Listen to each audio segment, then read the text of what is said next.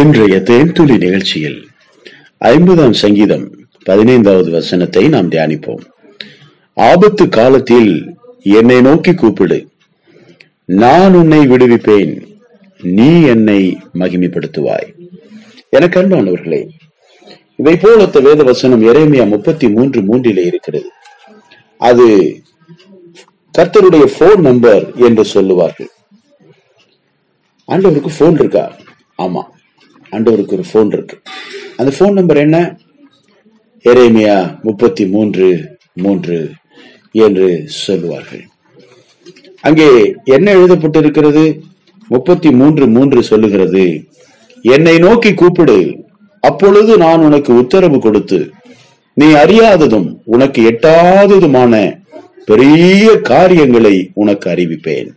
ஹalleluya இந்த எரேமியா முப்பத்தி மூன்று மூன்றை நாம் மனதிலே வைத்துக் கொள்ள வேண்டும். எப்பொழுதெல்லாம் ஆபத்து வருகிறதோ எப்பொழுதெல்லாம் நெருக்கடிகள் வருகிறதோ நம்மால் சமாளிக்க முடியாத சூழ்நிலைகள் வருகிறதோ அப்பொழுதெல்லாம் நாம் கத்தரை நோக்கி கூப்பிட வேண்டும். இங்கே இந்த சங்கீதத்தை எழுதிய ஆசாப் அவரும் அதைத்தான் சொல்லுகிறார். ஆபத்து காலத்தில் என்னை நோக்கி கூப்பிடு நான் உன்னை விடுவிப்பேன். நீ என்னை மகிமைப்படுத்துவாய் என்று. அன்பானவர்களே இவர்கள் எல்லோரும் கர்த்தரை உத்தமமாய் அறிந்து பின்பற்றியவர்கள். இவர்கள் அத்தனை பேரும் தேவனை நம்பி வாழ்ந்தவர்கள். தேவன் அவர்களுக்கு ஆபத்து நேரத்தில் உதவி செய்திருக்கிறார். அவர்கள் கூப்பிட்டு இருக்கிறார்கள் கூப்பிடுறதா? அப்படின்னா என்ன? என்று நீங்கள் கேட்கலாம். ஒரு குழந்தையை பெயரை சொல்லி கூப்பிடுகிறோம். அந்த குழந்தை ஓடி வருகிறது. ஆம் பிரியமானவர்களே யாரா இருந்தாலும் பெயரை சொல்லி நீங்கள் கூப்பிடும் போது அவர்கள் வருகிறார்கள். நீங்கள் மெதுவாக கூப்பிடுவீர்கள். உங்களுடைய சூழ்நிலை எப்படி இருக்கிறதோ உங்கள் தேவை எப்படி இருக்கிறதோ அதற்கு ஏற்றாற் போல நீங்கள் கூப்பிடுவீர்கள். ஏதோ ஒரு ஆபத்து ஏதோ ஒரு தீ பரவுகிறது அல்லது ஒரு ஆபத்தான சூழ்நிலை வருகிறது. அப்பொழுது மிகவும் சத்தம் போட்டு அம்மா அப்பா என்று கூப்பிடுவார்களே. அதை போல உங்கள் தேவையை பொறுத்து நீங்கள் கூப்பிடுகிற சத்தம் இருக்கிறது. ஒருவேளை ஒரு ஆபத்தான நேரத்தில் நீங்கள் இருப்பீர்களானால் அல்லது உங்கள் பிரச்சனை அவ்வளவு கடுமையான ஆபத்து நிறைந்ததாக இருக்கிறது என்று நீங்கள் உணர்ந்தால் அப்படி நீங்கள் கூப்பிடலாம். கூப்பிடுதல் என்பதும் ஒரு வகை ஜெபம். ஆம்பரியமானவர்களே ஜபங்கிறது முழங்கால் போட்டு சாவகாசமா தனி அறையில அறையை பூட்டி கொண்டு அல்லது ஆலயத்திலே போய் தலையில துணியெல்லாம் போட்டுட்டு உட்கார்ந்து சகோதரிகள் ஜெபம் பண்ணுவாங்க. சகோதரர்கள் அதை போல முழங்கால் நின்று கரங்களை உயர்த்தி ஜெபிப்பார்கள். ஆனால் கூப்பிடுதல் என்பது ஒரு வகை ஜெபம். கடந்த நாளிலே நான் வாகனத்தில் போய் கொண்டிருக்கும்போது திடீரென்று என்னையும் அறியாமல் ஃப்ரண்ட் வீல் பிரேக்கை நான் பிடித்து விட்டேன். அந்த வாகனம் திடீரென்றது ஸ்கிட் ஆகி என்னை கீழே தள்ள பார்த்தது. எஸ்வே என்று நான் கூப்பிடும்போது கர்த்தருடைய கரம் என்னை தாங்கியது. வாகனம் சரிந்தது. என் காலை நான் ஊன்றி நிற்பதற்கு கத்தர் பலன் கொடுத்தார். அது மட்டுமல்ல அவருடைய கரம் என்னை தாங்கி மறுபடியும் கீழே வாகனமும் விழாமல் நானும் விழாமல் என்னை அவர் தப்ப வைத்தார் இதை போல விழுந்தவங்க எல்லாம் கை காலெல்லாம் முறிஞ்சு அப்படியே ஸ்கிராச்சஸ் ஆகி ஹாஸ்பிட்டல்ல இருக்கிறவங்க எல்லாம் பார்த்திருக்கிறேன்.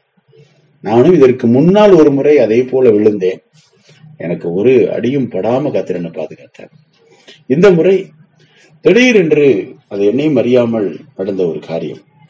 இதைத்தான் நமக்கு சலுதையே வரக்கூடிய ஆபத்து என்று வேதம் சொல்லுகிறது. நாம் எதிர்பார்த்து விடாமல் திடீரென்று நடப்பது அந்த நேரத்தில் இயேசுவே என்று கூப்பிடும்போது ஆபத்து காலத்தில் கூப்பிடும் போது நான் உன்னை விடுவிப்பேன். நீ என்னை மகிமைப்படுத்துவாய் என்று கத்தர் சொல்லுகிறார். அது மட்டுமல்ல பிரியமானவர்களே நம்ம ஆபத்து காலத்தில் கூப்பிட்ட உடனே கத்த நமக்கு உதவி செய்யணும் நம்மளை விடுவிக்கணும் என்று சொன்னால் அதுக்கு முன்னால் ஒரு கண்டிஷன் இருக்கு பாருங்க. பதினான்காம் வசனம் நீ தேவனுக்கு ஸ்தோத்திர பலியிட்டு உன்னதமானவருக்கு உன்னுடைய பொருத்தனைகளை செலுத்தி ஆபத்து காலத்தில் என்னை நோக்கி கூப்பிடு நான் உன்னை விடுவிப்பேன் நீ என்னை மகிமைப்படுத்துவாய்.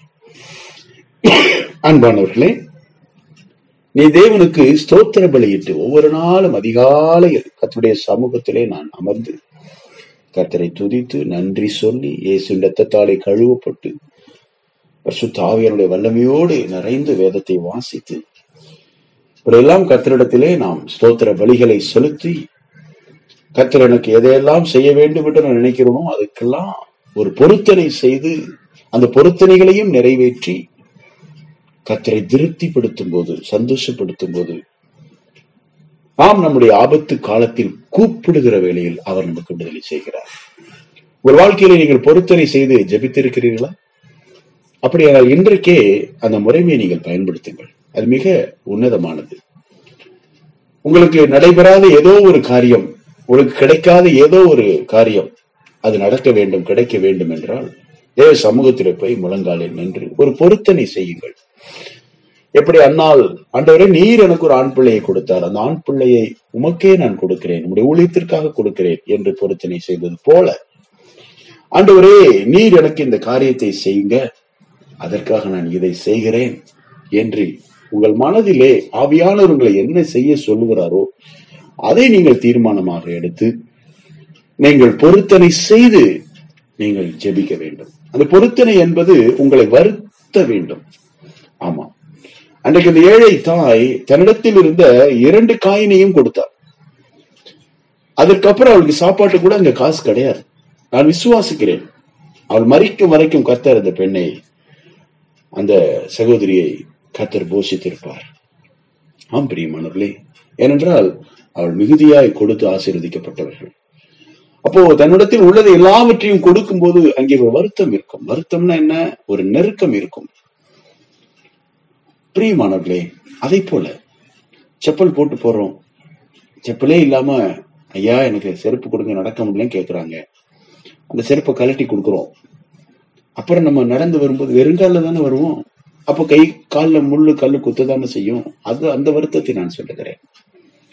பிரியமானவர்களே அதை போல அதை போல நாம் கர்த்தருக்கென்று கொடுக்கும் போது நம்மை வருத்தி கொடுக்க வேண்டும்.